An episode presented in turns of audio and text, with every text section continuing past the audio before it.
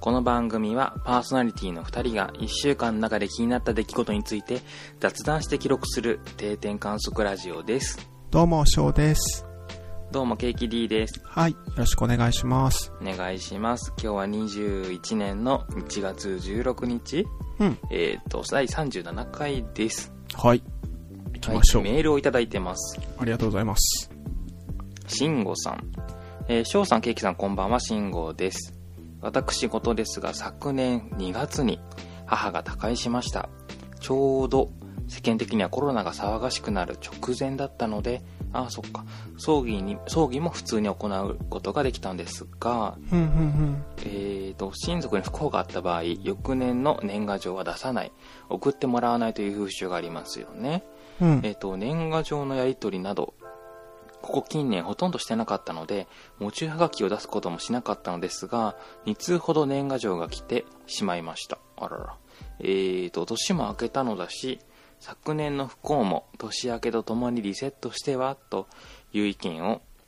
えー、と、ツイッターで見たことがありますが、いざ自分の身になると、少しモヤモヤした気分になりました。えっと、喪中はがきを出さなかった自分のせいなんですがね、笑い。特にこの件でお二人に意見を求めるってわけじゃなくて、近況報告です、とのことで。えー、と、それはさておき、えー今年の東京都に、東京都23区内の成人式はほとんどが中止になるみたいで、同じ職場の大学生の子も、成人式が中止になったと嘆いていました。お二人の住んでいる地域では、えー成人式は行われますかまた、身近に新成人の人はいますかお二人の成人式のエピソードなどはありますかとのことで、えーちなみに慎吾さんが成人式を迎えた時は、まだ成人の日が1月15日で固定されていた時で、私の誕生日がその翌日だったため、19歳最後の日が成人式だったというエピソードがあります。うん、うん、うん。は笑い。それでは今年の配信も楽しみにしてますとのことでした。い、ありがとうございまありす。がとうございまうす。ん、うん。ケーキさん、年賀状とかまだうんされてますか、年賀状はですね、もう高校生、中学生か、そのぐらいにはやめました。うん、うん、一緒あでのす。返さないよ、ようにした。うん。そうね、うちも、いつの間にかやらなくなっちゃったな。年賀状。高校生、確かにそうそう。実家いるときはやってたんだけど、あ、そうなんだ。うん、高校卒業して実家出ちゃって、やらなくなったな。自分はね、うんなんか、本当にもう書きたくなくって、返す、あの、返さなかったら、もう届かないかなと思って、うんうんうん。その、うん、もう、中、中学生か高校の時には返さなかったんだけど、それでもね、しぶとく、しぶとくっていうかありがたいことに、うん。送ってくださる方がいて大学生ぐらいまでずっと送り続けて、うん、くれる方がいたんですけど、うもうそれもようやく大学で終わって、うんうんううんんもう返さなくてよくなりましたがうん。うん。結局まあねあのメールとかで明けおめメールとかねそ送っうでたすり、ね送られなかうんったりうんして、それそれももうなくなったかなう自分もないんですよねうん。うん。自分も、明けおめメールって今あるのかなあ、あるんちゃいますあるかある程度は。うん明けおめ LINE とかねうん。ね、LINE でしょうね、もうんう。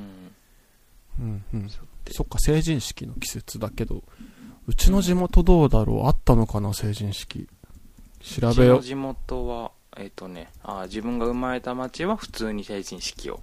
普通って普通にっていうかマスクした状態でなんかあんまりソーシャルディスタンスって感じでもなくはいはないんはかい。こう、い、つも例年通りこうなんか集まって談笑してる写真がその町のホームページに載ってたり、うんうんうん。今住んでるところもなんか普通にあ普通にっていうかねちょっと気をつけながらやったみたいであ、そうなんえだっ。とね、超その町の新成人の7割が出席しましたよみたいなことが書いてあったかあ、ら、すごい普通ね。に結構行ってるね。あのそうそうそう、結構行ってるみたいですね。うんうん。札幌市はなんかその、あのリアルイベントはしなくって、なんかこのオンラインで、うんうんうん。こう有志の方々だと思うんですけど、はいはいはい。あのイベントを開催してっていうのがニュースでやってましたね。うーん。そっか。うちの地元今調べたら中止になってました。あ、そうなんですね。全く何もなかったのかな。そうですよね。うんうんうん。夏頃にでもするって書いてました。うんうん夏ああ延期なのねそうそうそうそうはいはいはいえ自ー、分はね、うん。親に頼まれたから行ったんだけどはい。自分は行きたくなくってなんでかっていうと小学校とか中学校の子の友達が全然いなくってはいはいはい。嫌だなと思ったけど、 友達まがあ、うん親だから親、まあ、一緒に1回のことだしねうん。しょうがないから行ったんだけど結局さ公民館のそのホールの外でさ待ってたりとか終わってからもちょっとなんか溜まったりするじゃないですかはいはい。あれでねその居場所がなくって本当に辛かったですあー。本当に行かなきゃよかったかもうちも、うん振り返ったら行かなかった方が良かったかなって感じの思い出しかない。えーうんうんそうそう。なんかそんな楽しくなかったっていうか、なんやろ。あのー、行って、うん何したかなな自分もその友達がそんないる方じゃないから、はい一人でブラブラしてて、まあ高校生の時の友達とかに会ってちょっと話したりとか、うーんうん。あと、その当時付き合ってた人が同じ地元だったから、あうそっん、かそこ、その人と会って話したりして、でもす、なんか全然思い出ない何したか。ねまあ特になんか思い出のあるような回でもない、あの回自体はうん。うん行く必要がなかった、マジで。うんうん。そう、なんか、ごめんなさい。なんか、行きたい人、行きたいのに行けなかった人 がね、いらっしゃったら申し訳ないあで、すけど。そうだ、今年はね、そうだよね。うん。まあ、大したものじゃないので、うんいいですよ、皆さん。別にあ、まあ、だから女性、まあ女性っていうか、あの、振り袖を着たい人とかね。そうね。逆にそのそういう方ねは、美容室さんとかね、レンタル衣装屋さんからしたらね、あ、そうだ、だね。い、ぶ、儲け時でしょ。うん。んだから、あの、前撮りだけ、ってか、あの、写真だけ撮るっていうのはうんうん多かったみたいですね、今年はね。うん。うんうん。まあ、それでいいんじゃないね、うん。まあ今年も、クラスターとか発生しなかったらいいなって感じだけど、うん。うん、どうでしょうか。 2週間後にっていう感じですが。多分、まあ、同窓会とかで飲ん、同窓会っていうか、その、集まって飲んじゃうんじゃないうー。っていうんの人はね、気持ちはわかるな、それも。うん。うん、まあそうな多分そうなるでしょうみん、うんしょうあのしょうがないしょうがないっていうかしょうがないねうん。しょうがしょなうくがなないいんだけど そう、うん、気持ちわかりますね、うん。はいえーとちんおじさんからもメールいただいてました、はいえー序盤はケーキさんのゆったりまったり具合がよく伝わってきました、うんえーたまに入ってくるタイピング音が心地よいです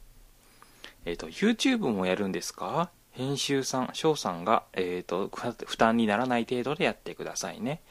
えっ、と映画批評をやる際はネタバレありでネタバレありでお願いしますえっと、ネタバレなしは、その作品を見る直前ならいいですけれども、うんと、そうじゃないと、その先が気になりすぎて、うーっとなるので、うん、うん、うん。えー、と自分も金曜ロードショーで「パラサイト」を見ました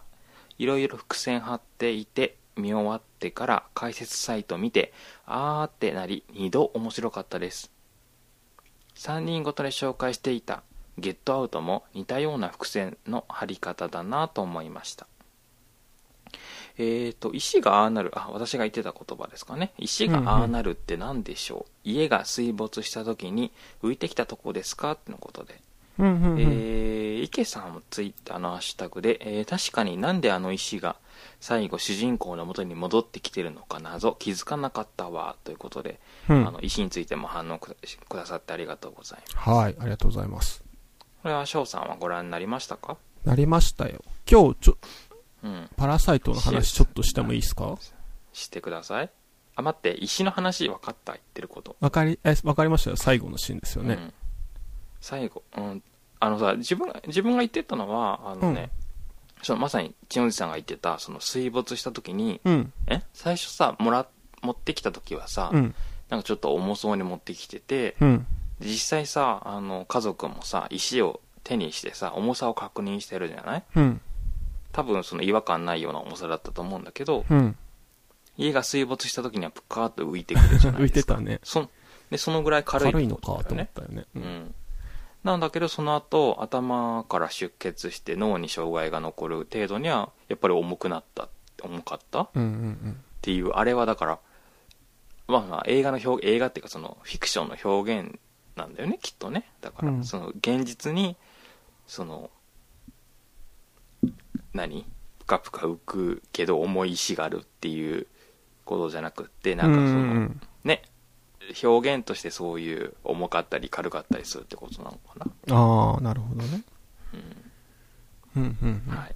はい、ごめんなさいでオッケーどうでしたか「パラサイト」ご覧になってもうあれで初すかめて見たってことうんコんコメント終わりもうコメントあるけどあなんか今しないあ今しましょうかじゃ今しましょうあ、はいパラサイトねなんか自分も初めて見て、うん、なんだろう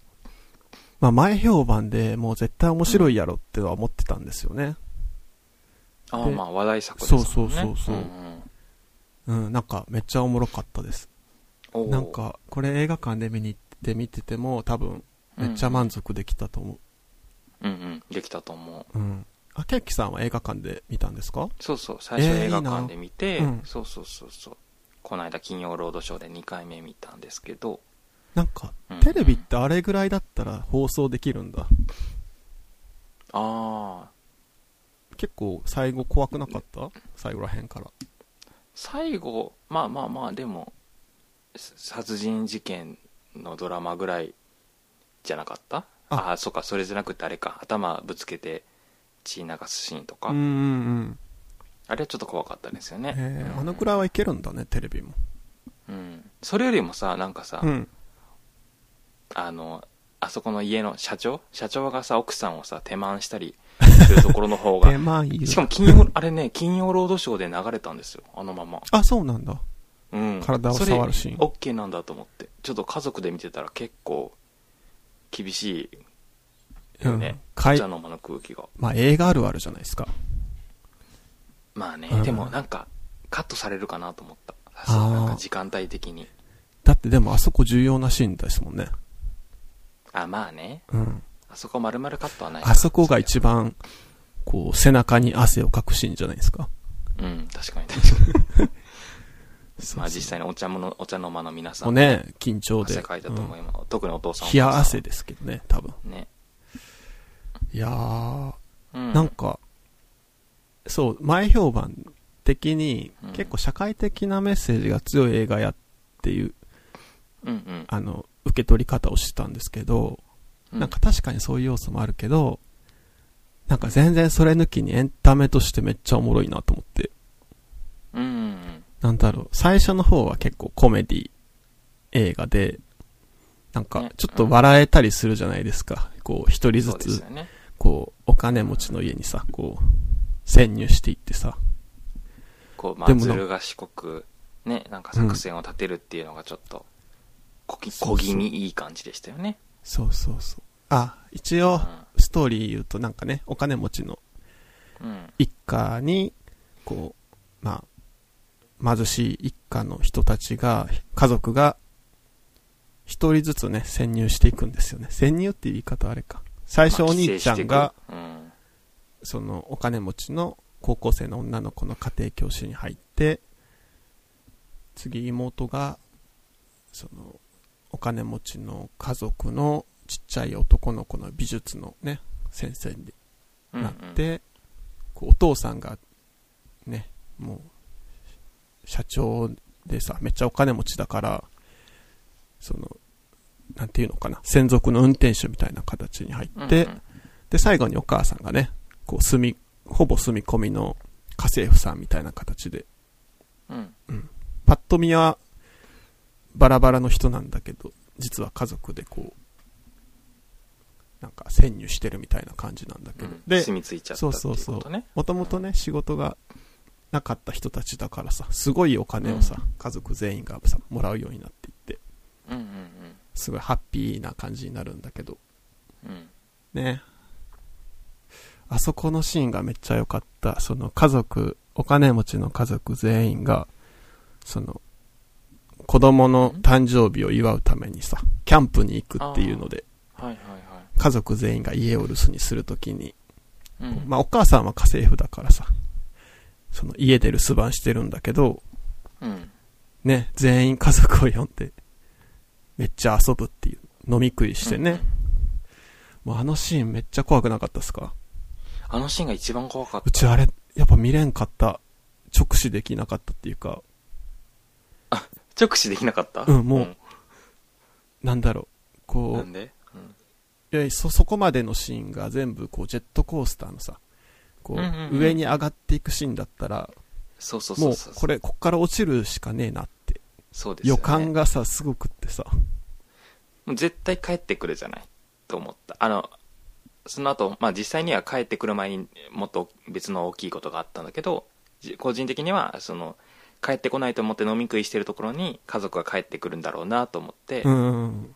だからそれが恐ろしかっあれさ、たうん今までコメディやったのに、そっから一気になんかサスペンスっぽくなるじゃないですか。うんうんうんあれめっちゃすごい、すごいなと思った。あれなんか、ねなんか、すもう自分めっちゃ小心者やなって思ったもん。もう見てられんくってあれ。うんうんうん確かに確かになんか、リビングで食べ物とか飲み物を出して、こう、乾杯したりしてるの。あれやばいだろうと思って。その片付けるのにすごい時間かかりそうなそぐうちそゃうぐちそうゃ具合だからさあこれどうなるんだろうと思ってたそしたらさ、こう、外、雷が鳴るってうん、こう、雨がバー降ってきて、うんいや、もうキャンプ行ってるのに雨はダメじゃんと思いながら。ね全然家族気づいてねえし、みたいな。あれはマジでね、怖かった。でさ結局さ片付け方が さ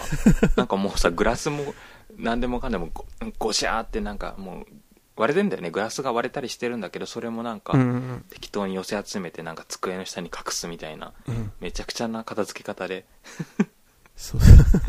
あれもドキドキしたけど、ううんん。大丈夫だったねそうそうあれ自体はねねバレなかったからしかもさ、その映画のパラサイトって規制だけどさ、この家族がそのお金持ちの家族にこう組み込ん、入り込んでいくっていうのが映画のタイトルの理由なんかって思ったら、ね、そこで新たな、こあう、別の、の意味の、が判明するというか、こうん、う、ね、その人んちのでこう、酒飲み食いしてたらさ、こうインターホンが鳴って、うんなんか、なんていうのあれ、インターホンのモニタうんー見たらなんか、びしょ濡れのおばさんが立ってて、あそこめっちゃ怖くなかったですか怖かったねなんであなんかまあパッと見だからそのあの家政婦さん元家政婦さんだろうってのは思ったけど、うんなんか顔がボコボコまあ後でわかるんだけどさなんか顔がなんかどうなってんだろうと思って桃のアレルギーでなんか腫れちゃったのかなんかわかんないけどあれね、借金取りにボコされてたんでしょ、多分。そうそうそうそうそううんうんうんこのね、こう、要はお母さんが、その家の家政婦になるときに、今までに働いてた家政婦さんを追い出したんですよね。そうそうそで、その追い出した家政婦さんが夜中に来て、ううん入れて、その地下室に忘れ物したから入れてほしいみたいだから絶対さその桃のアレルギーをあれしたのがバレて仕返しに来たと思ったんだけどな。あ、本当に思ったあ、あわお分かりました分かってましたいや、わかんなかった。いうん、自分はねそうだと思ったそのや、普だ通、だから顔が腫れてると思った、ああ、うんうち普通になんか忘れ物したんかなと思った。ほん シンプルな忘れ物ねうんでもさ、あのシーンもさ、絶対開けないじゃないですか。普通、うんうんうん来ても。夜中、現実だったらねうん。でもなんか、その最初言ったみたいにさ、この映画には結構社会せ的なメッセージが含まれてる映画やっていうとこでさ、なんか、その映画を通して匂いっていうのが一つのキーワードにあるんですよね。うんで、うちはなんかその映画全部通して見た後に、なんかそのシーン見た時は絶対これ普通開けんやろみたいな。結局開けるんですけど、映画の中うでは。んうんで入れちゃうんだけどうんでもそれが終わりの始まりだったんだけどうんうんでも映画を全部見るとなんか開けたのが納得できるっていうか要は同じ匂いがしたんやと思うんですよねはああのそっか要はそのなんていうのかなうんまあ裕福じゃない人たちの家族のみんなはさ半地下って言われるちょっと変わったね天井が道路みたいな感じのとこに住んでるんですよねうんうんでそれがなんか韓国の貧困層の方が住まれよく住まわれているようなうんうんところみたいらしいんですけどなんか話変わるけど天気の子のさ見ましたアニメのはいはい映画はいねあの居候してもらったおじさんの最初の事務所も半地下じゃなかったですかえ本当あちょっとそれはね記憶になかあほんっまたにあれ、うんあの映画も後で確ね認しよううん雨で水没するっていうシーンがあったんだけどあーうん、うんあそれはいいとしてなんかそのそう同じ匂いがしたんかなと思ってだからあの人たちを家家に入れてうんこうじゃあ地下にさあの早う拾っ忘れ物取ってこいみたいな感じでうん行って地下に行ってもなかなか戻ってこなくってうんでうん行くと実はねこうなんだ地下にさらに地下に行く扉が隠してあってうんその地下の中にね旦那さんが住んでたっていうそうそうそうそずうっとね住んでたっていうねのがわかるんだけど結局そこの地下に行ってもさ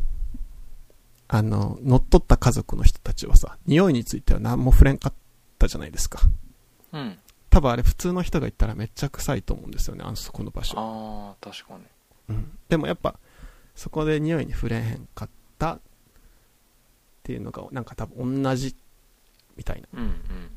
意味なんかなと思ってで最後結局その匂いに気づいちゃった人は殺されちゃったりするんだよね匂いに気づいちゃった人結局その裕福な家庭のお父さんはね最後ああなるほどねうん鼻をつまんじゃうんだよねでそれがきっかけで刺されちゃうんだけどあでもお母さんも匂い気づいてなかったなんかあ本お当父さんの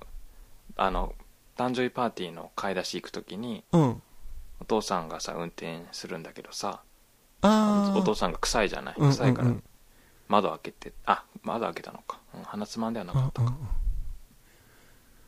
そうそうそうしあの子供も気づいてたじ子供は気づいてましたねゃんねお姉ちゃんは気づいてなかったんだよね気づいてたお姉ちゃん気づいてなかったのかなめっちゃキスとかしてたのにねうん気づいてたんじゃない気づいてたのかな匂いはするでしょきっとうんうんだからなんかあのお姉ちゃんだけはなんか違ったのかなみたいなああ考察もできるのかなと確かになんかうんそうねそうかもしんない、うんうもしかしたら気づいてたかもしんないしねうんん何んあ家族全員がってことそうそうそうそうなんかかもしれないね、ううんんでさまあはいはいはまあ結局その地下にね、もう一組の家族がす、一組じゃねえな。旦那さんが住んでて。いああかす元家政婦さんの夫がそ住うそうんでてで、まあなんか、ね、こう、い、いろいろあって、いざこざがあって、うんそしたらね、その、案の定、こう、もう、雨でキャンプできひんから今帰ってると、 うん電話があって。もう、まあ、まあ、あの辺はコメディなんかな、ミッションインポッシブルっぽかったよ、なんか。確かにねでね、はいあの、ラストですよね。やっぱ、自分、この映画面白いなって思ったのが、結局なんかバレて終わりとかそういうので、もう全然いいところが、最後結構なんか、なんだろうんう、いろんな解釈ができる終わり方じゃなかったですかあ本当の最後うん、あ最ラストラスト。いろいろ飛ばし飛ばして最後のとこそろうそうそ最後のところは、う。うん。そうなんかあの池さんが言ってたあれはさ池さんが最後なんで石井が帰ってきてるのかっていうことを言ってたけど、うん。あれは主人公の回想っていうか空想というかねうんうん、そうそうそう。それで終わりだと思ってたでもさ、どこからが空想だと思います、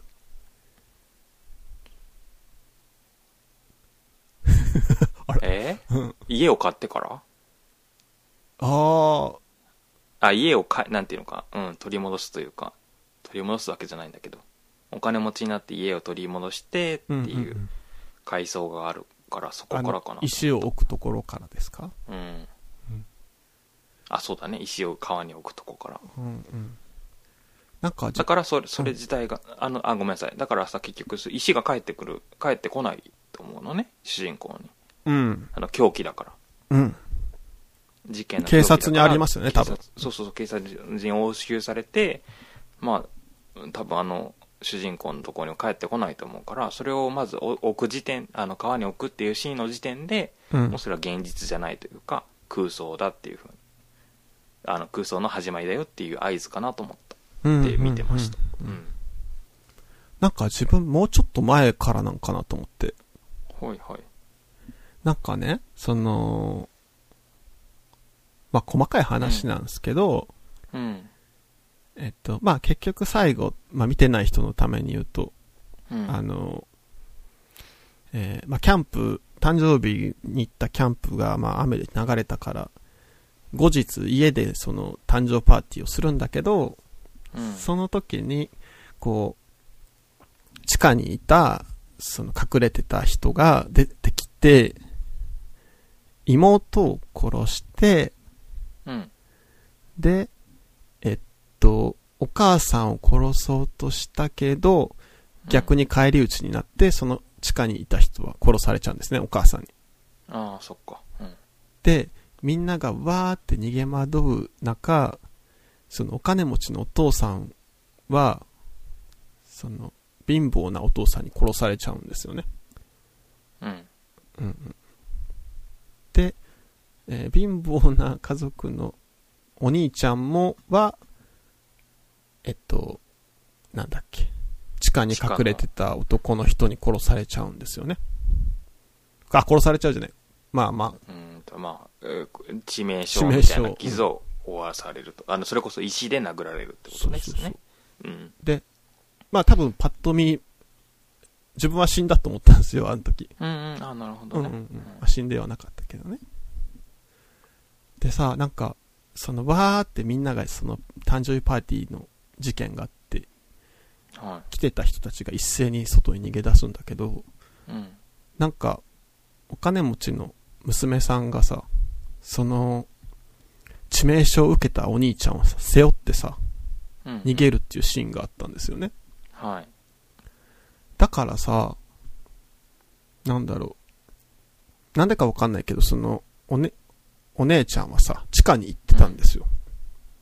うんうんなんだろう、後をつけてったのかわかんないけど。なんか探してたよねうん。だからさ、どこ行ったのってうんうん地下室のに、さらに地下室があるってのをお姉ちゃんはそこで知ったと思うんですよね。ああうんうんうん。で、結構それって重要なことかなと思って、うんえっと、で、結局、最後、まあ、お兄ちゃんは脳にダメージを与え、受けたものの生きてたんだけど、うんえっと、なんだろうな。これなんて伝えたらいいかな。お兄ちゃんが、そのお金持ちの家を山の上からこう、双眼鏡で見に行くと、うんその、家の電気を点滅してるのがモールス信号になってて、うんその電気の点滅させてるのが、その、地下にお父さん逃げたお父さんやと。うんで、そのモールス信号が手紙になってて、うん息子さんが、要は、今まで、その、おじさんが地下に隠れて暮らしてたように、お父さんも人を殺しちゃったから、地下にずっと隠れてそこで住んでるっていううんのがわかるっていうのがラストなんですけど、うんうんうちあれから多分もうなんか妄想な気がするんですよね。ああそっかそっかうんうんそれはそうかもうんうんなんか、もう地下があることはバレちゃってるから、あそ,、そうだあねそこには入れないと思うんですよね。はいはいはいそうですねうん。確かにだから、なんだろう。その終わりが結構曖昧やなと思った。なんかうちは妹のお墓、お墓っていうか、遺骨があるところにうんうん行くところぐらいまでがリアルで、うんうんうんうんそれ以降はもう、あの、空想なのうんうか、んうんなんかあなそうじゃない思ったうん。うん、多分そうだと思うん。なんかさ、あの、誕生パーティーからさ、う、うん、その最後お兄ちゃんがさ、病院から退院して家に帰るまでの期間がどんくらいかわかんないけどさ、うんそもそも家って水没しちゃってたからさ、うん普通に住めるんかなって思ったりもしたし、なんか拭いてたよ。拭いてましもうなたんか家財道具が泥だらけになって、お母さんが拭いてて、ああれでもあの子はニコニコ笑ってた。笑ってなんかニュースを見てたっていう。ああれそういうことか片付けてたんか、じゃあそこだはからそれこそそのスマホでニュースを見て、結局そのお父さんが捕まってませんみたいなニュースを見るんだけど、そこぐらいからかもしれないね。ああそういうことかあそこで、あもしかしたらじゃあ家に入ってんのかな、うんみたいなことかああなるほど、うんうんそうそうそうなんかそういうさこう考えることができる面白いうん。うんうん。映画でしたよねこれは結構満足できるわと思ってうんううんんうんうんねえというわけですいません長くなりましたけどなんかあの、あれだね、あの、本当かどうかわかんないけどさ、なんか、うんあの家族、えーごめんなさい、お金持ち家族と、それかうんらあの、半地下の家族の間には必ず縦線があるみたいな。ああ構図的それでくにねうん、うんそうそう、構図的に必ず線で区切られてるみたいなことを言ってる人がいて、でもそれは自分は確認してなくって、その、あの、2回目見た後にそういうのを見ツイートがあって、うんどうなんだろう、そそうなのかな。どうなんだろうでもさうん。マジでお金持ちの家族かわいそすぎると思いませんでしたどううーん、まあまあね、そうだね。うん。うーんなんか普通になんか いやーかわいそうやなと思ったけどななんか何も悪いことしてないじゃんうーんあらそうあららそうかな、うん、どうなんでしょううーん悪いことはすあのあ捕まるようなことはしてないよねうん裕福うん、うんでもそのうんどうやってそういう立場についたかとかねああなんでであの人たちはお金持ちでいられるのかとかとかこと考えだからそのあの人こ個人が悪いかどうかはともかくとして、うんうまあ、んうん監督とかのね問題意識としてはそういうことはあるでしょうきっとうんうんだまあもちろん個人としてはかわいそうですけどね。だって最後さ主人公がさ、まあ妄想か現実かは分かんないけどさうん。そのお金持ちの家の地下にお父さんがいるっていうことに気づいてうん。じゃゃあ自分はお金持ちになってまずあの家を買いますとそその時、うんうんそしたらお父さんは地下から出てきてくださいみたいなうんうん。それまでみたいな感じで終わるんだけどうん。なんか結局お金持ちになっても不幸になるだけじゃんって思ったそのうんうん。ね、その、うん、なんかそこのループがちょっとなんか悲しいなって思った。ああ、なるほどね。うん。そうそうそう。でなんか監督がい言ったかどうかわかんないけど、うん。その、あの人、主人公の男の子が家を買えるようになるまでには、なんかうん十年かかって、うん。うん十年なんか100年か忘れたけど、まあ、ありえない期間かかるから、絶対家は買えないっていうようなことを監督が言ってたみたいなツイートも見ましたね。うん。うん。そうよないやー。うんうんうん。ね。まあでも本当面白いんで、ね、まだ見てない方は、うん、本当はネタまバだレ見、てない方ね、あ、もうこんなの聞いたらも全然う、、ああれかもしんないけどう。ん、あれだけど、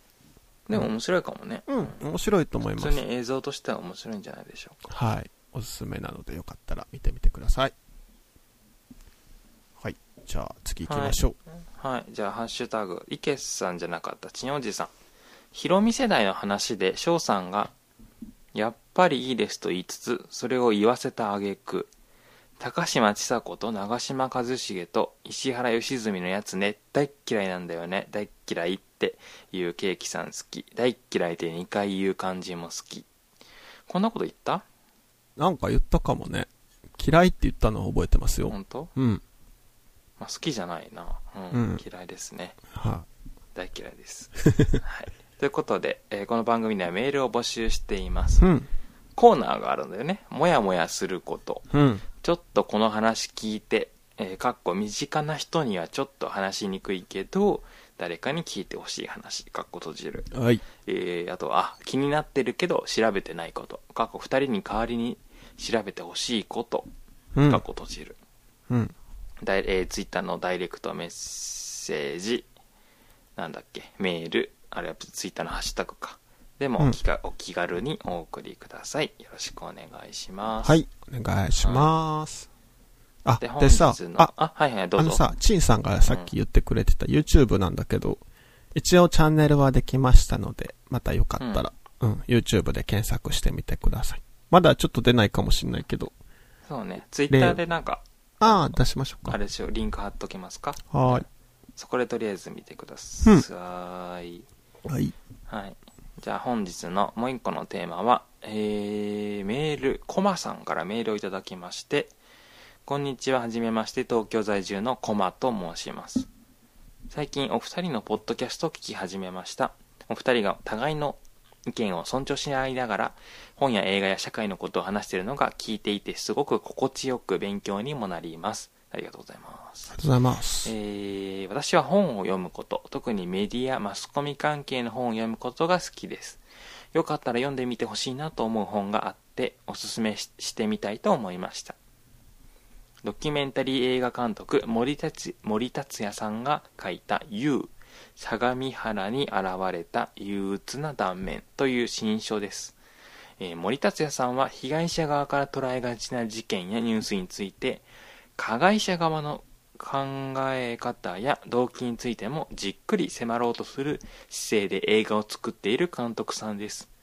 おすすめした本では森さんがえー知的障害者19名を殺害した植松聡死刑囚とはどんな人なのかを探りながらこの事件を通してこれから学ぶべきことや考えるべきことを書かれていますうん。えー私はこの本を読んで理解できない人を理解できないと即座に決めつけることその人を無造作に遠ざけることの危険性を感じました、うん。えーもしかしたらお二人のポッドキャストに合うようなそんな本だと思いましたぜひお二人の感想を聞いてみたいですとのことでした、はい。うメーんル。ありがとうございましたね、テーマありがたいんで嬉しいです。ということで、えー森達也さんが2020年去年12月に出したばっかりのうん。いう相模原に現れた世界の憂鬱な断面講談社から出ている新書でして、はーえっいと。2016年に起きた相模原障害者施設殺傷事件、えーの、まあえー、と犯人犯人ん犯人っていう言葉で合ってるのかな、えー、と起こした、えー植松聡さん、えー、とさんじゃなくてさんって言っちゃいけないんだよね、えー死刑囚うん。あの死刑が確定したんですけどもその方が、えーとね、さ最初に死刑判決を受けた後に控訴するんですけどもうん。その控訴した後、まあえーと判決が確定してしまうじゃああの死刑判決が確定してしまうと、えーもうその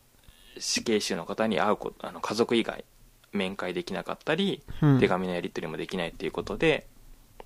あのー死刑判決が確定する前にギリギリにその森達也さんは、うん。えーこの植松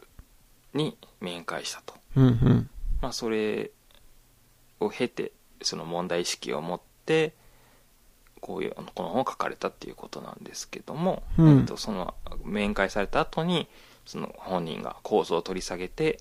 あの死刑が確定されたということです。うん。はい、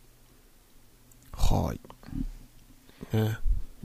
この事件についてはまずまああのね4年前のことですけどまだ記憶に新しい方もいればもうちょっとうんうんうん忘れかけている方もいらっしゃるかもしれないけど、うんすごくショッキングなね、そそのなんて言うんですかその生きる価値があるないみたいなうんうんうん。かこの特にこの方はそうこの方はじゃない植松はそういうことを考えてそういうことが動機でえーこういう事件を起こしているっていうことうんで、うんまうあ、んちょっとちょっとていうかかなりセンセーショナルだったんですけども、まあ、森達也さんの、うん、と問題意識としてはうんあのこのことはもちろん許されることはではないし、まあ、実際死刑判決が下ってるんですけども、この事件の解釈っていうのは今されている世間でされているような解釈で良いのか、うんえー、と動機の捉え方、これは間違いないのか、えーそれから法の手続きとか、まあ、捜査の手法に問題なかったのか、そもそうもん裁判のあり方はこれで良いのかっていうことについて、まあ、ももともとねあの、この方はだからその、オウムの麻原彰晃とかと面会したり、まあ、そのそれについて書いてあの書いたり映画を作ったりされてるので、もともとこういうところには関心があったと思うんですけども、まあ、これ、うんうんうん今回の事件として、まあ、こういうことに特に問題意識を強く持たれたのかなということなんですが、うんうんうんうん、そうねちょっとまず正直に言うとはい、なんか自分まだ本うんうん途中までしか読めてなくて、てか、うんうんうん読めてないっていうかなんかちょっと途中で読むのがしんどくなってしまってうんうんうんうん、なんかうん中途半それはしょう端がない入れ方だったんだが、うんうんえっとそうねでも自分もこのうん事件に関するはい、情報というかさじゃあうんなんて言えばいいんかな、知識、知識っうんていうと割とねうんあの前提として、まあ、さっきもあったけどこの人もそうなんだけど、うんまあ、この事件自体は本当悪いことっうんていうのを前提に置いた上でうんでもやっぱその犯人の人の動機っていうのをうんその個人的な思いに賠償化するんじゃなくってうんそもそも今の社会って、この犯人の人が言ってる動機を真正面から否定できんのかっていうはい、ような発信の方が、うち、うんうん受け取った感じで多いかもしんない。うんなるほどなるほうん。なんか、バスって切るっていうよりは、どうんなんでだろう。自分がツイッターフォローしてる人がそういう人ばっかなんかわかんないけど。うん。だかあのやらっぱり結構、うんううんん、この本ですもうなんかそういうか感じじゃないですかこううん「はい死刑終わり」じゃなくてうん「本当にそれでいいの?」みたいなうんうんうんだから割と自分結構それはその視点はスムーズに入ってこれた感じはしたそうですよね。その、う結局ね、まあえーまあ、えっ、と、自分なりにまとめたというかね、整理すると、うんまあ、一般的な認識として、この世に悪い人といい人がいて、うん悪い人が悪いことをするんだとうん思われる。あるいは、うん実はそういうとも限らないことは分かってるかもしれないけど、うんそう思い込まないと悪い人が悪いことをするその人がいなければ悪いことは起きないっていうふうに思わないと不安うんその自分たちの平穏が保たれない心の平穏が保たれないからみんなそう思いがちなのかなと思ってうんだからその悪い人が悪いことをするので自分いい人である自分は加害者になるってことはちょっと思い至らない自分が加害者になるかもって思ってしまうことは怖いうんそれこそこの植松と自分が地続きの、うん、地続きだってじ 言いにくいね地続きだって思うのが怖いんだろうなと、うんうん、だから悪い人は犯罪を犯した人この人は悪い人だからこの人を排除する、えー排除するって言い方はきれいきれいかもしれないけどその殺してしまうってことですよね殺してしまえばこの世に自分たちに平穏が訪れるっていう風な認識をされがちだということですねはいでその現状としてこういうまあすえー、とオウムが起こした事件とか、うんこのような今回の事件とかショッキングな事件がショッキングな事件が起きることでこう世の中が不安になるとか、うんあるいは裁判員制度についてもこれ触れてましたけども裁判員制度によってこのうん今言ったような一般的な認識っていうのが、その裁判に持ち込まれる裁判に影響を与えるようになってるとうんその本本来はそのなんて言うんだろうごちゃんとごめんなさいそこを自分で勉強してるわけじゃないんだけど、うんないからあれなんだけどそのそれこそその、えー証拠がない限りは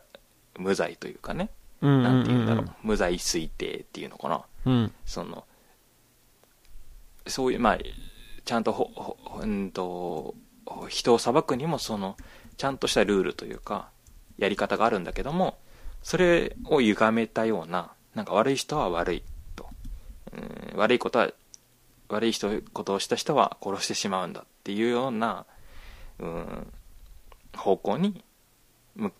向いちゃってる実際にそういうふうなうんうーん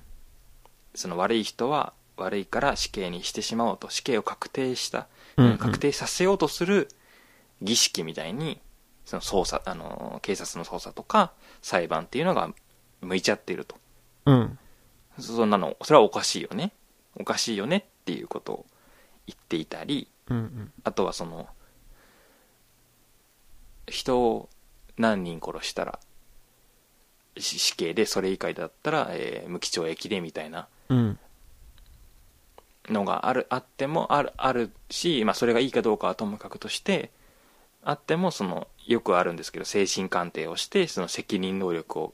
があのあるのかないのかその精神的に異常があったらうん責任能力はないみたいなうんのをよくニュースとかでも見るかもしれないけど、うん、その精神鑑定っていうのが正しい役割を果たしてなくって、うんえーさっき言ったようなその悪い人の責任能力を無理やり認定してこう死刑の方向に持っていく儀式に加担しちゃっているうんうんっていうことも触れてましたよね。うんうんで結局そのさっき翔さんがまとめてくれたけど悪いことをした人、うん、あごめんなさい悪いことが起きた悪い事件が起きたのはうん悪い人だだからだっていうこうトートロジーその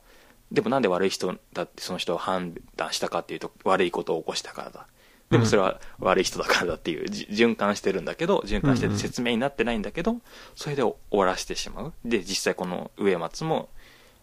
はっきりしたことうんなんていうのかなはっきりしないままあるいは正しくにうーん理解されないまま死刑が確定してしまっているとでだからなんでそういうことになったかっていうことなんであなんでこんな事件が起きたかっていうことが正しく分かって分からないからうーん、まあ、悪いことが起きた時には、まあ、その犯人を殺してしまうっていうのでいいのかもしれないいいいいとは思わないけどいいのかもしれないけど、その未然にそういうことを防ぐ今後そういうことが起きないようにするっていうのにはつながらないですよねこれだと。うん死刑を恐れて、えーなんなんていうのかな刑罰によってこう犯罪を抑止するというか、うん死刑によって犯罪を抑止しようっていうことで死刑があるんだと思うけど、うんそれをなんていうのかな顧みないっていうかそんなことは構わずに人を殺してしまうような事件っていうのはうんうんうんこれだとこの今のやり方では防げないというふうに思うんですよね。うんまあごめんなさい、うんと全部は網羅できてないけど、まあ、こんなような問題意識について書かれていると自分は理解しましたうん確かにねなんかうんうんうんうんそうねその辺はうん世界はどうなってるんかもわからんけどうんうん確かにないやまあそうね死刑がいいんかどうかっていう難しい問題もうんうんあるけどさ。うん。でもなどうだろう。うちが見た文脈ではね、はい要は今回のその事件って、うんいや障害を持ってる人ってうん必要ないっていうか生産性がないし、こう、むしろ周りの人を不幸にしていると。という、なんか供述みたいなのがあったんですか。こう、犯人の方の。うーんとまあ正確にはうん。障害者がダメだっていうふうに思ってるわけではなくって、うん。えー意思疎通のできない方うん。っていうのが、えー生きてる意味がないっていうふうにこう上松は考えていて、うん。なので喋、えー喋れるかどうかうん。っていうことによってその殺すかどうかを決めたっていうことなんでそのそうそうだから障害者に対するそのなんていうの障害者全般に対する蔑視だっていうふうに結構そのワイドショーとかで取り上げられてたけどうん。厳密にはちょっと違うっていうそのそこも理解されていいうんないままっていうところも書かれてたんだけど、うんあごめんなさいそっか遮っちゃってうん、いい。でもあ。まあでもそういうことですよね、うん、うん。なんかそうやってめっちゃ拡大、あ、自分がその、うんうん聞いた意見としては、はいいや、そもそも今の社会ってそういう社会じゃねっていう。その、うん要はさ、役に立たん人とか生産性が低い人って排除されがちじゃないみたいな意見は聞きました。その国民の義務、えーごめんなさい国民の権利と義務はセットだと,、えーんと労働の義務とかねそうん労働の義務などを果たしてない人は、あの権生きている権利も与えられないっていうようなうん。考え方を目にすることありますもんねなんかめっちゃ大雑把な意見言うとさ、会社とかでさ、全然仕事できない人とかっていると思うんですよね。その、なんか、あとうざかったりとかさ、こう、うんそういう人にやめろや、とか、邪魔やなって思ううんって、まあちょっと拡大解釈しすぎやけど、うん非常に近しくないですか。ニュアンスとして。こう、役に立たへん人うんはいらんっていうのって、はいなんか、うん、結構身近なうんうんとこにもこう、よくよく考えたらそういうのって潜んでるんかなって思ったりした。読んでて。読んうんでて。多分じそれも地続きですよねきっとねうん。あのそうそただまあなんて言うんだろうこの本にも書かれてるんだけど地続きだけど全く同じではない、うん。うん、そこはちょっとなんかやっぱ誤解されがちというかうん。本当にこの植松が言ってること、えー植松が経験したことっていうのを全然そのしメディアが取材してなくってうん。と、うん、明らかにされてなくってなんだろう、うんえー通ってた学校とかねうん。うーんそういうとこへの取材実は全然されてなかったりとかうん。うん。まあ仕方ないことだと思うけどご両親が取材を断っていてうん。うん。どうそのどういううーんどうやって育ったかっていうかねうん。そういうことが分かんないとか、えーあるいは被害者の方の情報が伏せられているこれはそのご家族の意思なのかちょっと分かんないけどご家族の意思なのか警察側の配慮なのか分かんない両方かもしれないけど、うん。そういうことで結局その被害者の方の情報も分からないってことで、うん。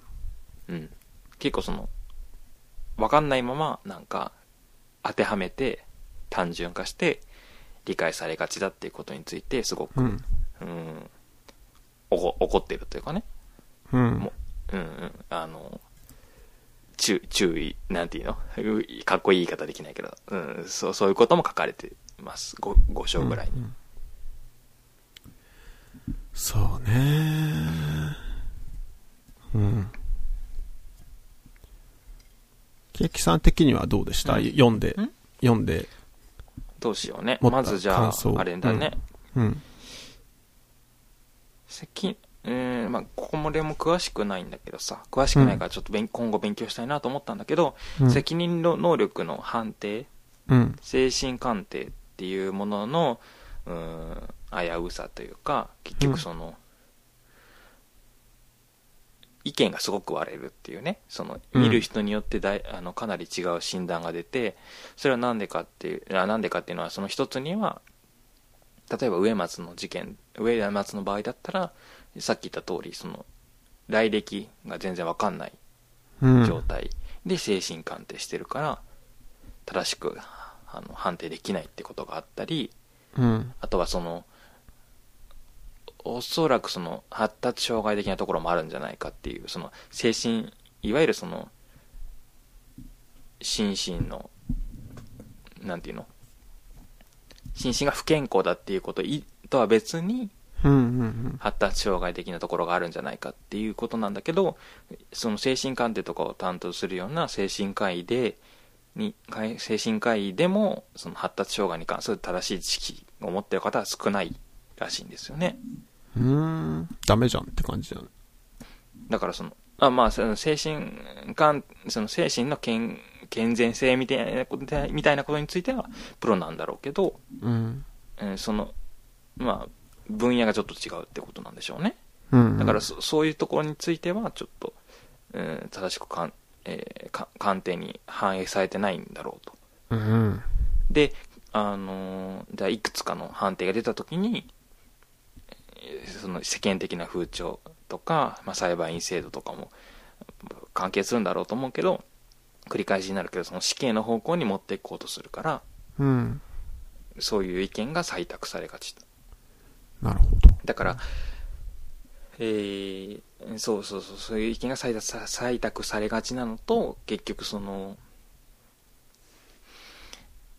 例えば今回のような事件で植松に責任能力がなかったっていうことにつながるような鑑定を出したら、その方自身、えーその精神科医自体自身がいバッシングの対象になると。うんうんうん。えーこのこの犯人は犯人じゃない容疑者、えーあごめんなさい植松は、えー例えばこうこうこういうような状態にあったから責任能力がないみたいなことをもし言ってしまうと植松が悪くないっていうのか、えーこんなんだろう、うん、この犯罪をね軽視するのかみたいなうんバッ。シングがどうしても来てしまうえー、精神鑑定って難しいね、じゃだから、みん、えーちょっと本当のことはわかんないけど、みんなやりたがらないらしくって、あ。うん。やりたくないよこの中ね、でそんな。その、結局正しいことを、正しい鑑定をしても採用されなかったり、バッシングされたりっていう危うさがあるから、逆に言うと、そそれでもなお受ける人っていうのは、まあ、よっぽどのいい人なのか、うん。うん警察の言う通りというかねあの検察か検察の言う通りの鑑定を出してくれるそのうん。なんて言うんですか、うん、そういう方なのかなと、うん。そしたら正しい鑑定、うん、信頼できる鑑定ではないよねっていう、まあ、鑑定の危うさってことにすごく触れられてたんですがうん。ちょっとそれとは別でそのなんていうのかな精神疾患があれば殺されないで精神んあごめんなさい合ってるか精神疾患犯犯人に精神疾患とかがあればその犯人は殺されずに済んでうん。精神疾患がなかったら殺されるっていうのがすごく違和感があってあー。自分はね確ごめんなかにさい、そうんうーん、なんだろう、人を例えば同じ3人殺してしまったとして、それ、うんそれなんだろう、それに対するさ対応っていうのが、片方は殺す、片方は、まあ、無期懲役みたいなうん。刑になるのか、わかんないけど、それってすごく違和感があって、ううーん。んとさでもだから自分は結局死刑には反対なんだけどうん。なんて言うんだろだって、お起こったことは、事実は一緒ですもんね。ううんだからそのなんて言うのかなもう極論言うと自分はきっとばその罰自体に違和感があるんだろうなと思ってあらごめんなさい罰っていうのは刑事罰ですね刑事あー訴訟での刑事罰についてすごく違和感が多分あってうん。罰じゃなくって犯罪が起きない、おえー起こさないようにするうーんケアかうんうんうん。ケアがいるんじゃないかなというふうにえー普段から思ってたわけじゃなくってうん。これを読んだ後考えて思ったんだけど例えばですけど、うんスーパーで窃盗してしまった時に、うん。まあ、罰金とかね懲役刑とかああ、うんうんがあるけどそれって本当にその窃盗を減らすのに有効なのかなんだろういろんな理由があると思うけど、うんすごく生活に苦生活が苦しいっていう方に対して窃盗したら懲役刑っていうのは、まあ、懲役ごめんなさいどのぐらいの窃盗したら懲役刑になるのかっていう今のこの例が正しい適当なのか分かんないんだけどうんなんだまあいい聞くのはさなんかお年寄りとかでホームレスの方とかがうん冬場外で暮らすのが大変だから軽犯罪とかね犯罪をちょっとした犯罪を起こして、えー刑務所に入るって、うんうんこううん生きるためにね入るとかっていうのもあるけど、なんかこう窃盗を起こさなくするための対処が罰金とか懲役っていうのはおかしいと思って、うん窃盗を起こす背景が例えば貧困だったら福祉サービスが必要ですよね。うんその福祉サービスとかをないまま、つまり貧困の、全く貧困のまま、懲役あるいは罰金をして、外に出してしまったら、また、生活が苦しい時に同じことが起きるのかなと思って、そうねうんあるいは、なんだろう、性犯罪とかだったら、なんて言うんだろう、なかなかさ、性犯罪はダメだってことを、その罰を持って教えようと教えようとしても、いや、それでも止まらないから、性犯罪を起こしちゃうのかなと思うんですよね。まあちょっとごめんなさい、うん犯罪心理とかは全然詳しいわけじゃないんだけど、そそんな痴漢が悪いってことなんかは絶対誰でも知ってるんだけどそれでも起こしちゃうってもううーん一種の、まあ、病気というかさうんっていう風に感じるんだよね自分はねただあ本当に病気かどうかはちょっと別として、ってなったら、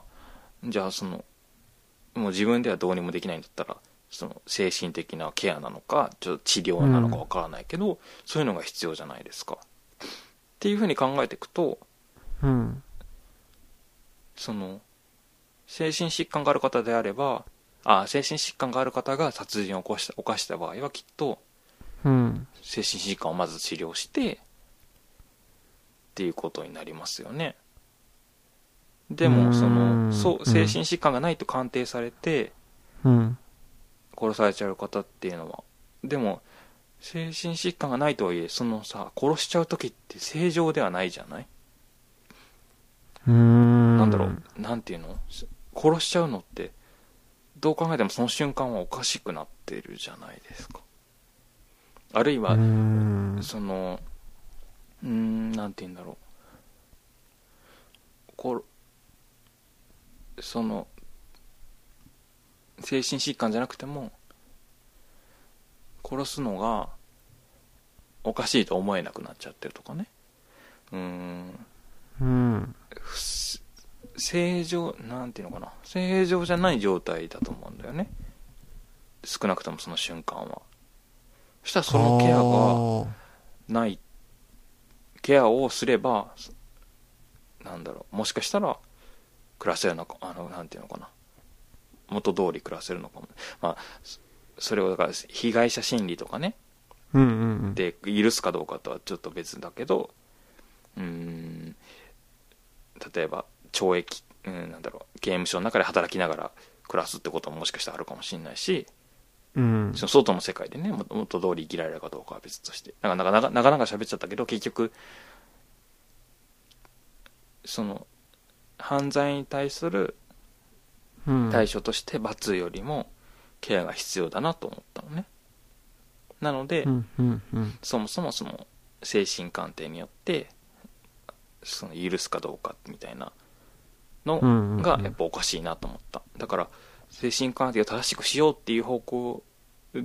に行くべきだっていうことではないなと思ったんですよねうんうんうんなるほどやばい難しくてついていけてないかも本当ごめんなさい、ううんんななんんかかそのうんどう坂本龍馬って精神異常だったんですかねわかんないですだって国わかんにない対ですしてさうん倒幕っていうししてさ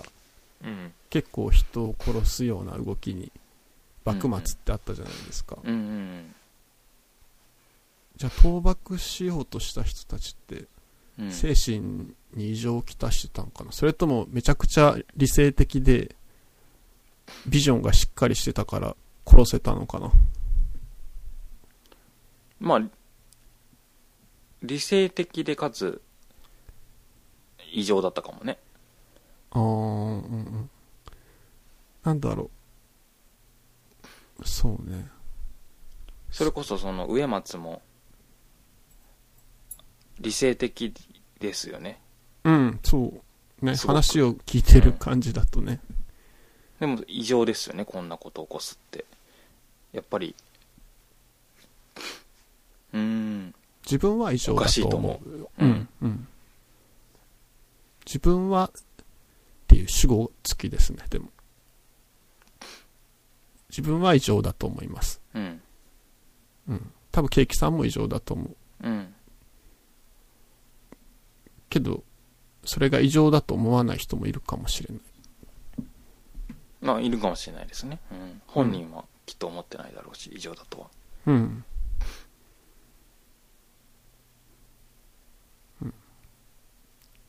だからそれそうねをうんなんだろう、まあ、そのままにするかあるいは殺すかでしかないっていうのがおかしいなと思うのねうんおかしいと思ううんそうねこれはいやーまあこれは難しいな本当にうーんあでもあれかそうよねでその難しいっていうのは多分答えを見つけようとしてるから難しいのであって答えがないことかもしれないですもんね答えっていうかまあ誰もが納ひと得するようなことはないでしょう、うんないよね人によってだって違うもんね多分あの、うん、そうそうですね白黒つけようとしてるってことか、うんあそっかそうなの、うん、自分は白黒つけようとしてなくて私の考えを述べただけですあうん、うちはいも自分の中で白黒つけようとしてたから、あそういうことねうんはいそれは難しいわと思って。それは人によって違うなと。なんか、うんパラサイト見た後に、あの、万引き家族を見たんですよ。なんか、映画の。はいで、えっと、それも見たことなかったんですけど、うんうんそうなんだうん、あれもさ、映画の中でさ、虐待されてる子供をさ、勝手に連れて行っちゃって自分のとこで育てるみたいなうんうん話出てきたけどさ。言ったらあれも白黒つけれない話ですよね。なんか、えー、っとどういうことえっと、いいか悪いかってこと白黒ってのはああ、そうだね。まあ悪いことなんだけど、うんまああれはでも悪いことか。うん。すいません。話を持ち出したけど、なんか自走に相談するでもいいよあ通報するでもよかったかなと思っそれを思った。たうんそう。そうね。何ステップかありそうだと思うからうんうん。うんなんかでもそれ逆に言うといやう悪とも思わないけどうん。真っ黒の悪だとも思いませんうんそうね。うんうん。あとはねうん。あの朝原将校のことがもう、まあ、それなりに書かれていて、うんうんうんえっ、と弁護人のことを妻だと思い込んで胸を触ったりあ、そこ読んだ。うん。したっていうのが出てきましたよね、うんえーそれはだから江川翔子さんなんかはうーんとこの後に及んでそのなんか自分の欲求を満たそうとしてるなんて許せないみたいなようなこと文章を書かれたんだけどジャーナリストの方がね。うん。これだって異常ですよね正常ではないじゃない明らかにだって弁護人は奥さんじゃないんだからあごめん奥さんっていうかあの妻じゃないんだからうん。明らかに異常なのにそのまあ、どっちに捉えても異常ですよね。そのなんて言うんだろう通常の精神状態だってこあで違うか朝原翔子の場合は精神鑑定もしなかったんですよね、なんだけど。どその抗菌反応が出てそのえー なおしっこってなんなんて言うんだっけいい言葉で。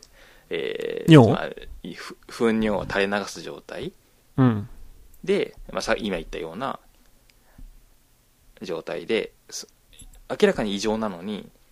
しその死刑、死刑っていう路線がもう決まってるから、精神鑑定もしなかったって。うんうん。そのそんな状態になる拘禁っていう、まあ、拘置所に長くととどめておくっていうのがやはり異常ですよねその、うんだって判決決まるまではその人がなんていうのかなははなん罪罪人とはまだ決まってないのにその状態でそんな精神が壊れてしまうまでの状態に置いとくっていうのは不適切だなと思いましたうん。結局その、えー袴田事件だっけあのもう本当におじいさんになるまで拘置さ拘置所に閉じ込められてたけど結局最後の最後というかねうんうんうん。無罪であったむあの冤罪であったってことが分かるとかその辺なんか日本っ本て当に異結常だ構と思ううんあかんらしい。なんかさ、カルロス・ゴーンだったっけはいが海外に逃亡したじゃないですか。うんなんかあれもさ、そりゃ逃亡するわっていう、その容疑がまだ確定してないのに、うんその、すね、さっき言ってもらったみたいにさ、真実がわかんない状態でうんぶち込まれたら、もう死ぬまで家族に会えへんかもしれんっていうさ、うんうん状況になる。やっぱ、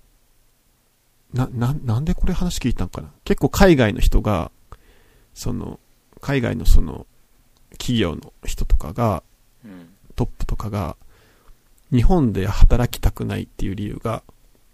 そこっていうのが理由の一つであるらしくって、そのなんか、その罪をこう着せられた時に、うんもうブラックボックスに捕まっちゃうみたいな。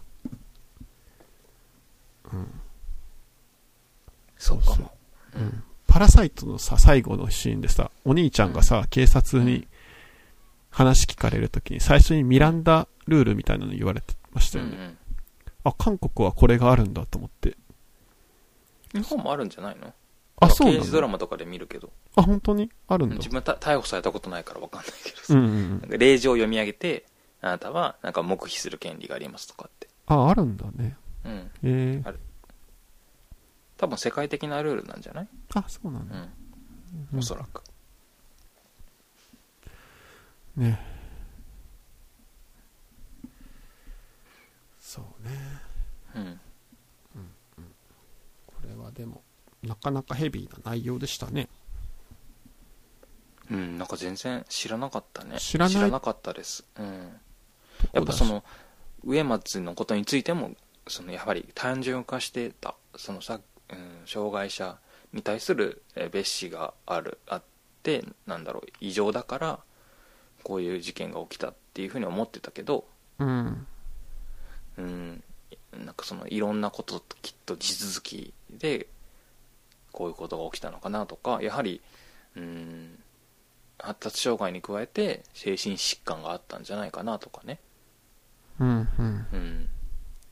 そういうことがちょっとなんかまあ本当のことは分かんないけど垣間見えるとかねあとは山ゆりああいいのかまあいいか山ゆり園でその現場となった施設でその職員による虐待があったっうーん。てこともあ書いてあったけどなんかそれについても結局その調査が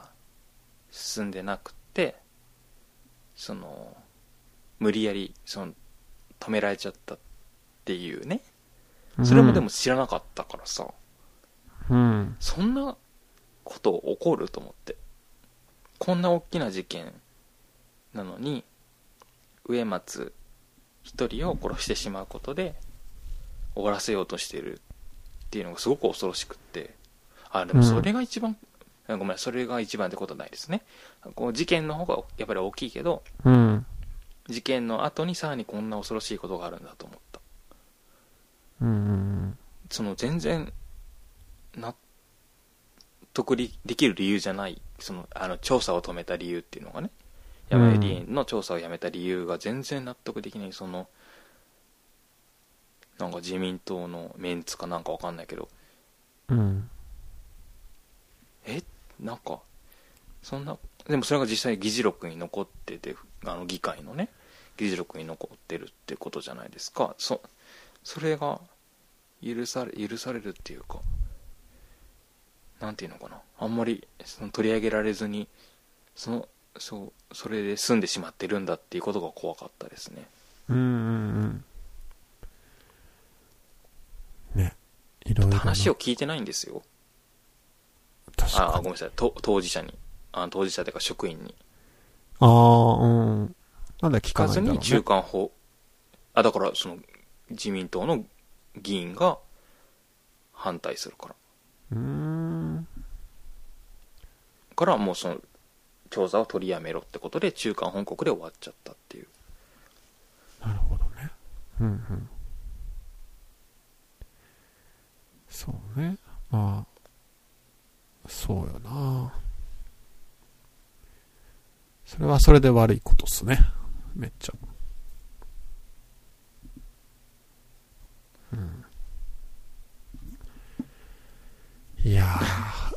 あれね、そうよね。んいやう、ん。うん。だから細かく見ていくといろんな問題があって、うんうん一番目立つとこだけがこうセンセーショナルに取り上げられてっていううんうんうん。ことよね。うん。そうだね。まあその辺は、うん。なんか認識はしとかないといけないですよね。全然、うちらには関係ないことでもないですもんね。うん。でも、分かってるんじゃないかなと思うんだけどね。うん。分かんないのかな。まあ本当に、わかんない。うち、本当に、なんだろう、そその、 自分が加害者になるってこと想像しない人っているんだろうかいるの、いるんだろうね。それが自分には信じられないんだけど。いるでしょ。だって車の自動運転、うん。自動ブレーキみたいなのあるじゃないですか。しなんか物にぶつかりそうにうんうなったら。んあれですらいらんっていう人いるんですから。自分は絶対事故しないから。あそっか。うん。それだったら何十万か安くしてほしいみたいなね。人もいるらしいから。いるんだね。うん。なんかその、人を殺したいと思ったことがないのかなそんな思いしたことないのかなでも、そもそもさ、うん。うち発達障害じゃない人っているんかなって思うんですけど。これ話し出すと多分また長くなっちゃうからあれだけど。まあ、でも発達障害と診断されない方はいますよね。なんかうちす、うん。うん。なんか会社で働いてる時に、うんうん。なんかたまたま、まあその時結構いろんな本を手で触り次第読んでて、うんうん発達障害に気づかない大人たちっていう本読んで、うん。まあ、それはまあ二つの意味があって、うん。こう、職場とか学校で、こう言ったことができんかったりとか、うん。なんかいろいろ問題ある。何回言っても、変わってくれへんみたいな。うんうん。要は普通、もう普通の人として接してるんだけど、もしかしたらその人は発達障害かもしれないっていうパターンと、うん。自分が発達障害ってことっていうことに気づいてないっていううん。 2つのパターンがあってうんうん。でなんか働いてる時になんか1人の人が同じ同僚ねうん。がなんかその診断を受けたら発達障害でしたっていう報告をしてくれたことがあってはいはいは会社の中でい。うん。でうちその時思ったんがうん。その人が発達障害なんだったら自分絶対そうやわと思って、うんうんうん。ここのちゃんとしとる人がなるほど。そうなんやったらっていう。もう、もうなんか、でもそれもさっきの精神鑑定と一緒でさ、うん。厳密には分かんないじゃないですか。そのなんか、もしかしたら説問とかに答えていったら、うん。診断ってなるかもしれないんだけど、うんうん。厳密にそんなん分かるんかなと思ったり。いや、てか、その厳密な発達障害ってものがきっとないんじゃないですかですよね。ただ、明らかに定型的なっていうか、うんなんだろう、明らかに困り、うんなんだろう、困りを感じてない人っていうのは実際いるなと思うし、うんうん。うんうん。なんかいるなとは思うよ。あの、診断、あの、そういうの診断を受けても診断されない方っていうのは、うんうんうん。いるにはいる、いるにはいるっていうか、わかんない。多いのかもしれない。あそうやね多分、多分される方は少ないんじゃない実際、人数的には。ああ、そうなんかな。結構困りを感じてる人でも、じその、受診しても、そうだっていう診断をされなくって、あ、なんだ、自分はただのダメな人なんだっていうふうに、あ うんいや、本当に本当にあ落ち込そうなむのそういうふうに落ち込むっていう話はよくあります。そっか。あうちるでまあでも、うんすなんて言うんだろうそれはでもグレーゾーンっていうかねそのこの本にも出てくるけど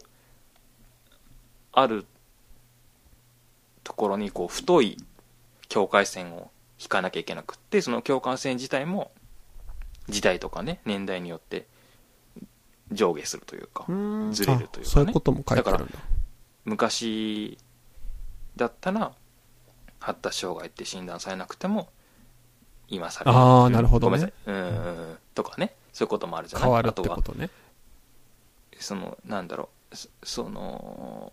体のさ組織の、うん、組織っていうのはだからなんていうの筋肉とか臓器とかの病気と分かりやすい病気と違ってやっぱりこれってのがないじゃない目に見えてうん。ちょっとそうね本当に具体的にどうやって診断されてるのかちょっとわかんないんだけど、うん。ね。そういう曖昧さがあるからさ。そうよね。うん。だから、難しいよね、なかなか。うち絶対診断行ったら発達障害って言われると思いますもん、自分で。でうも、ん出ない可能性もあるんですよね。そうね。そうみたい、そうみ本当に、どう考えても自分は、その、さ、そういうよくあるじゃん。なんか、その、専門の人じゃないやつ人が作った、なんかこの、っていうか、なんか、よなんか、よくある発達障害みたいなのに全部当てはまるなって思うとかって結構でも、そういう方多いと思うんだけど、うん、うんそうみたい。ええその辺はね、うん、だからさ、それに思って、責それをってかごめんなさい、それだけじゃないけど、せそれ以外、あの、発達障害だけじゃないですけど、精神疾患もきっとそういうところがあると思って、だからこそ、その人によって、判鑑定が違う、鑑定結果が違うっていうのがあると思うんだけど、うん。あ誰がひ鑑定するかによってね。だからそれをもって、責任能力があるないっていうのがすごく、違和感。ね、おかしい。違和感あするごよ、くね。違和感というか、めちゃくちゃおかしいと思う、やっぱり。だって逆に自分は大丈夫って思ってる人がそう診断される可能性もありますもんね。うん。へえ難しいね、そう考えるとやっぱ。精だから神鑑定。そうそれ逆に言うとあらかじめ全員精神鑑定みたいなねそのそういう例えばテストがあったとしたらそれを受けてうん。ダメな人はじゃあ全員殺してしまうそんなのおかしいですよね、あごめんなさいこうそれはおかしいねちょっとこれそれは今自分が言ってることがおかしかったわうん精神鑑定で、あのせ精神、えーし心身衰弱、えーそういう状態だと判定されたら許されるんだもんね殺されずに済むんだもんね、だから逆かもうそれって変だねやっぱりね。うん、あとその結局、えー、どれだっけうんすでに触れたけどそのあれか精神鑑定の問題それからさっき言ってたようなそのんカルロス・ゴーンの問題とかねその法手続きとか捜査の問題裁判のあり方の問題もそうだしあとはやっぱり、うんど動機というかなんでこうなるのかっていうところがうーんでもそれってそのドラマみたいにはっきり分かることってなかなかないんだろうなうん実際ね、しあの真剣に調べたとしてもその本人がそうこうこうこうだって説明したけど実際そうかっていうのはそもそもわかんないしね、うん。うんだからさ、やっぱこういう事件とかがあった時にさ、うんその、やっぱ被害者目線うんになりやすいってのは、やっぱそっちの方が想像できるじゃないですか。理解しやすいっていうか、あーはいはいはいそうだねやっぱ、うん。そ理解するのが怖いかもねあとね加害者心理をう。うん。理あの共感できてしまうのが怖いかもしれないですねはい。だからね本当にいろんなことが気になったというかこの本だけでは正しく多分理解できてないと思うんですよね結う局、んうんうん。ちょっと森達也さんを通しての理解だからちょっと本当の、うんうんなんだろう専門の本とかも読読んでちょっともうちょっと理解そもそも裁判のこととかも分かんないしうん。きその刑事訴訟のことがよく分かんないからそういうのをもうちょっと勉強したいなと思ったし、うん。まあそもそもね、死刑制度が今世界でどんなうん立ち位置にあんのかとかね。そうですねうん。結局でもやっぱり死刑制度その犯罪の抑止っていう意味で、まあ、もちろん死刑があるから殺さない、うん殺さないっていうかその犯罪を起こさないって方もいらっしゃると思うんだけどまあ逆もありますもんね。ね死殺刑されるためにうん。あーそうそうそう死刑になるためにっていうのもあるだろうし、うん。あるいはもうそういうのを覚悟でね本当に覚悟してたかどうかわかんないけど植松の手紙を見ると、えー心身衰弱でその無期懲役にみたいなことが書いてあったけど、まあ、死刑は意識してうん。るい意識した上でこういうことを起こすということもあるんだからうん。なんだろう、うん、万能ではないし、その、うん、そなんで人を殺していいんだろうとはやっぱ思っちゃうな、根本として。うんうんうん。うん、そうね。なんで殺していいんだろうと思うし、結局そういうことを言う人が殺すわけじゃないからね。うん刑務官とかなのかな刑務官の方がなんかね一緒にボタン同時にボタンを押して誰が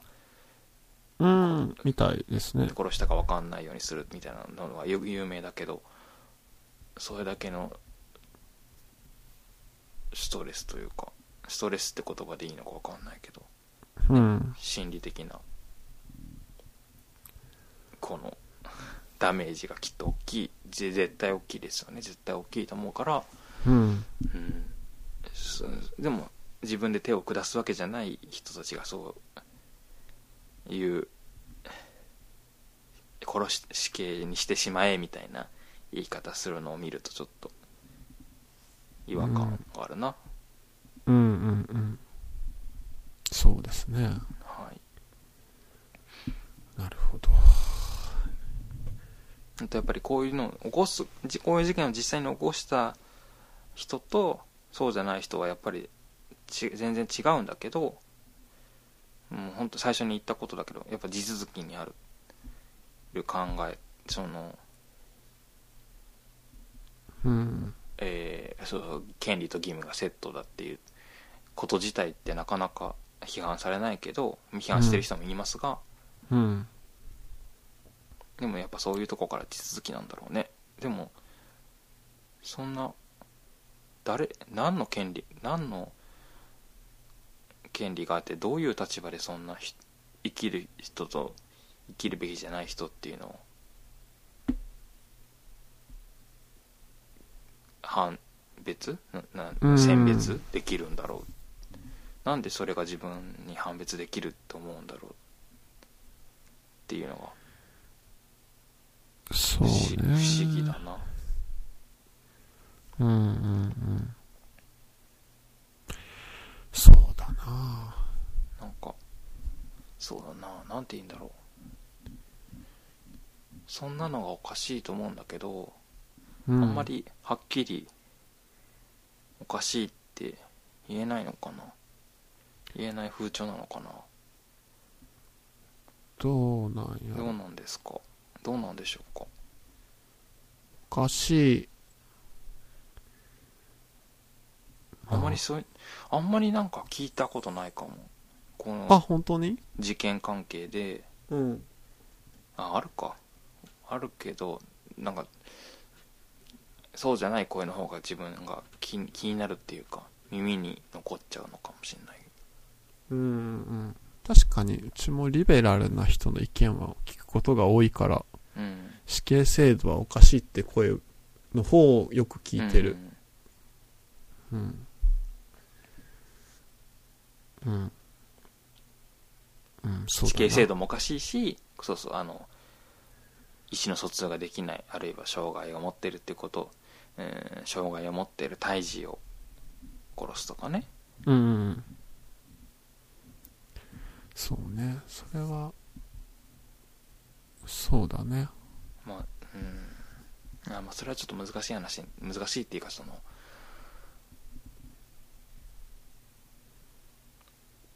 うん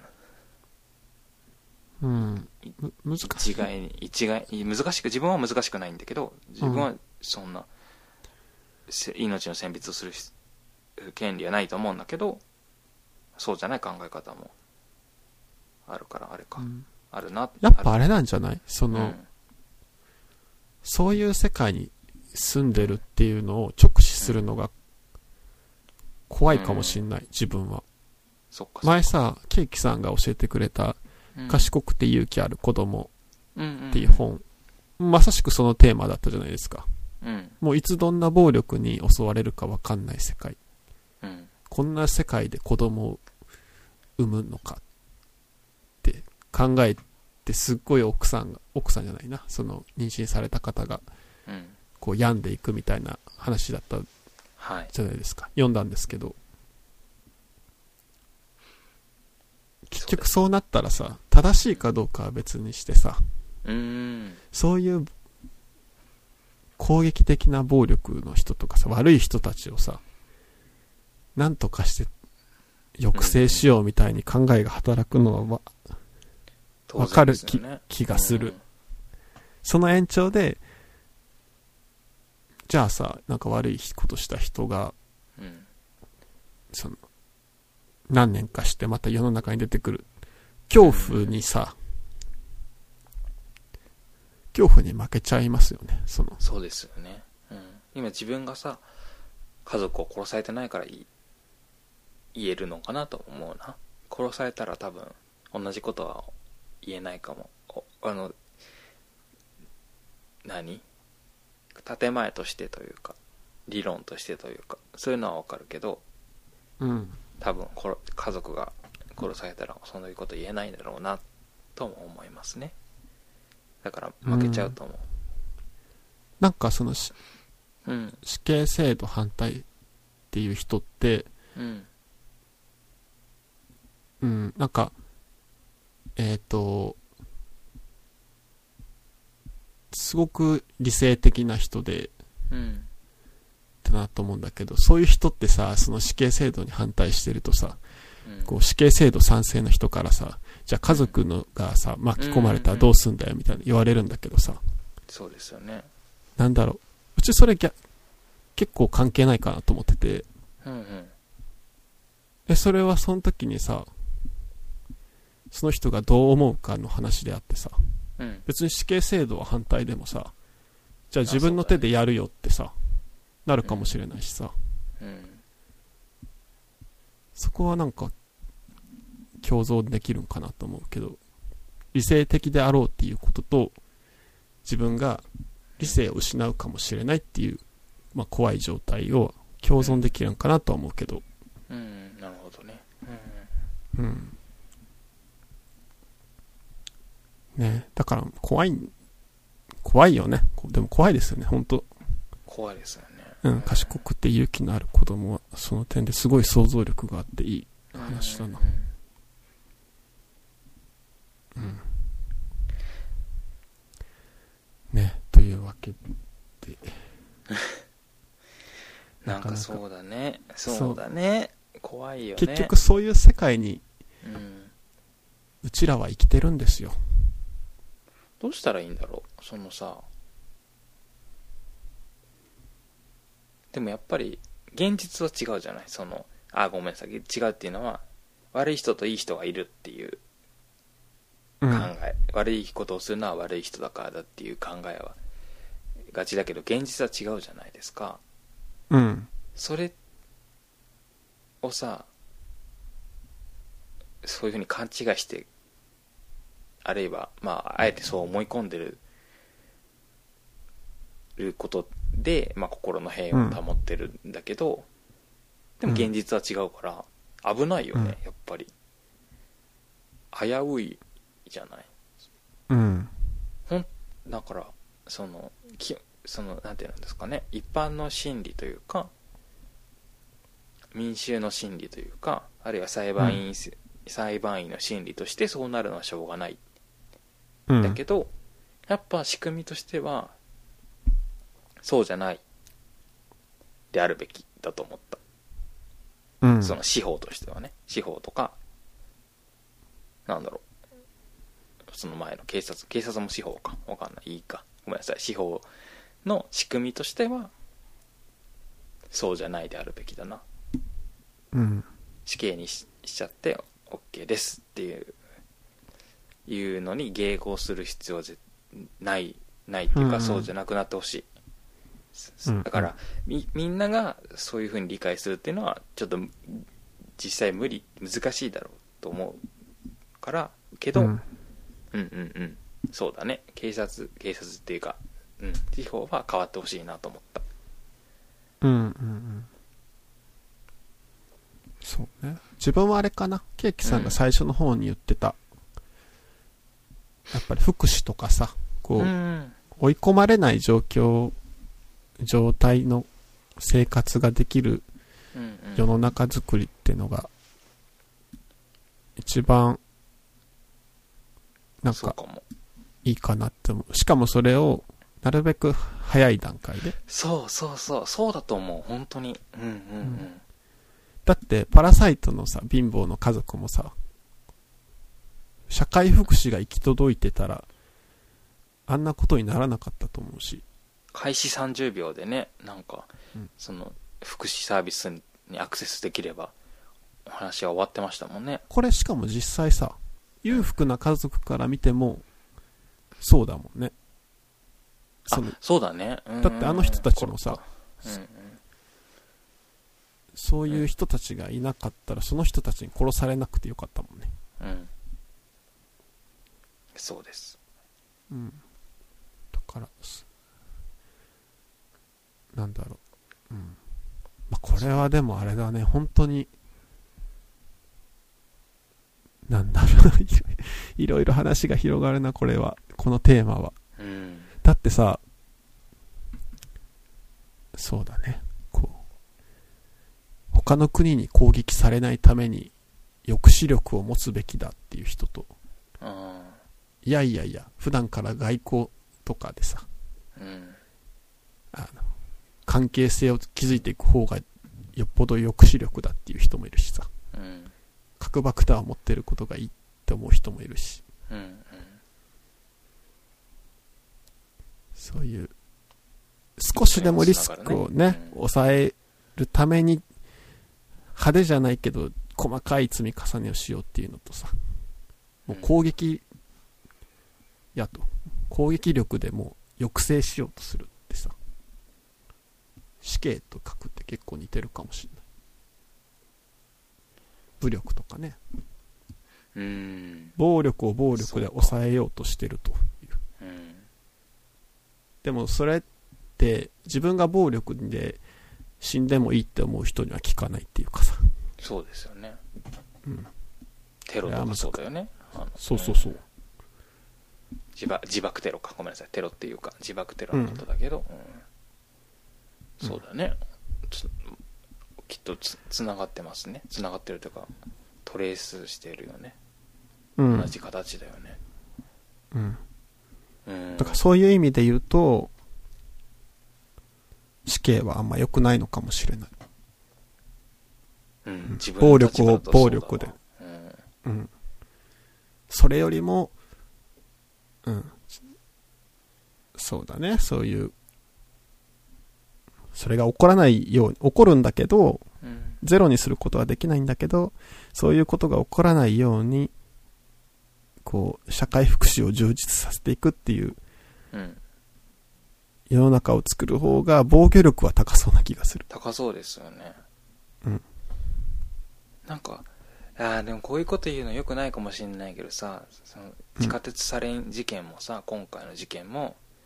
うん。となんかその世の中が違ったらあきっとじゃないかそれは絶対そうだよねあの環境が違ったらちあの行動が違うわけだから、うん、環境が違ったらこういう事態になってなかったんだろうそれはまあ言ってもしょうがないんだけど終わったことについてこんなこと言ってもしょうがないけどでも未来のこういう事件をきっと減らされ減らせるだろうねうん。うんうんそうだわ本当にそうだと思うそのもっと早い段階で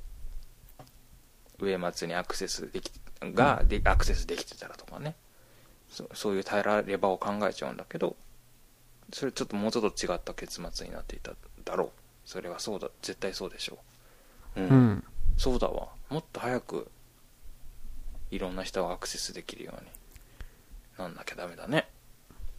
そうですよ。だってうちも食がなくなって生活保護取れなかったら、多分食べるもの万引きしたりしますよ。うん子供のためとかに。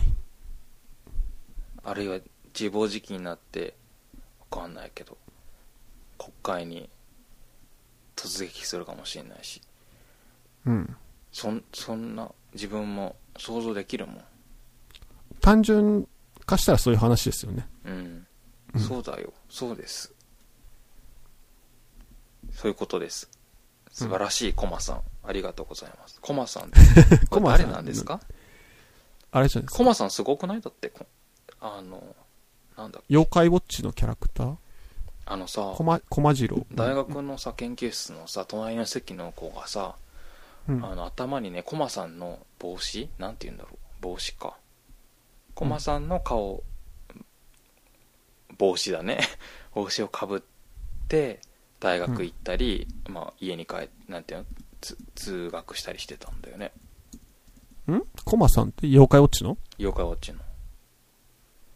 モンゲーの。うん。そうで、ね、ひそひそ笑われてたんだけどうん。ね、自分それ見てね欲しくなってでもうコマさんだとペアルックになっちゃうから、うん。あのコマジロあの弟の黄色い方の帽子を買って、でもなんかそれをやっぱりそれでもやっぱペアルックになっちゃうと思ったからうん。 大学の卒業式の時だけかぶったへへ友達だったんですかあとね後輩だったんだけどはい。仲良かったな、まあ、仲良かったというか自分はうんコマ、あの妖怪ウォッチが好きだから好きだったから、うん、そうそういいなと思って笑われてもいいしもうん。うん。ういいからかぶりたいなと思ってそっうかそういうことでコマさんはなんかすごいよねあの普段からこういう本を読むことが好きだっていうことなのでうんうんうん。ね他にもてか今後もまた何かいい本があったら紹介してほしいですうん。これ自分で多分取んなかったと思うやっぱちょっと苦手だもんこのこの事件相模原の事件のことが苦手だから読みたくなかったと思う、そうこのコマさんが紹介しなかったら本当になんか、しかも司法とか検察とかさ、なんか、うんうん制度とかって結構ね、うんとっつきにくいうんうんとこですもんね。うんでもなんかそれにも興味を持ってたコマさんのおかげで、うんうんうん。ちょっとこれからちょっとだけ勉強したいと思ったもんあうん。りがとうございますねちょっとコマさんにはね、ソフトクリームをね、好きだからねね、進呈したいですね。ソフトクリームあげるとあのゲットしやすくなるんだよコマさあ、そうなのん、うん、でもそあごめんなさいあありがとうございましたコマさん はい。関係ないですからね、多分。はい、コマさん、なんだろう、ほ了解を見たことないね、コマさん。はい、はい。じゃあ、今日長くなっちゃいましたけども。すいません。ありがとうございました。はい、メールを募集しております。さようなら。さよなら。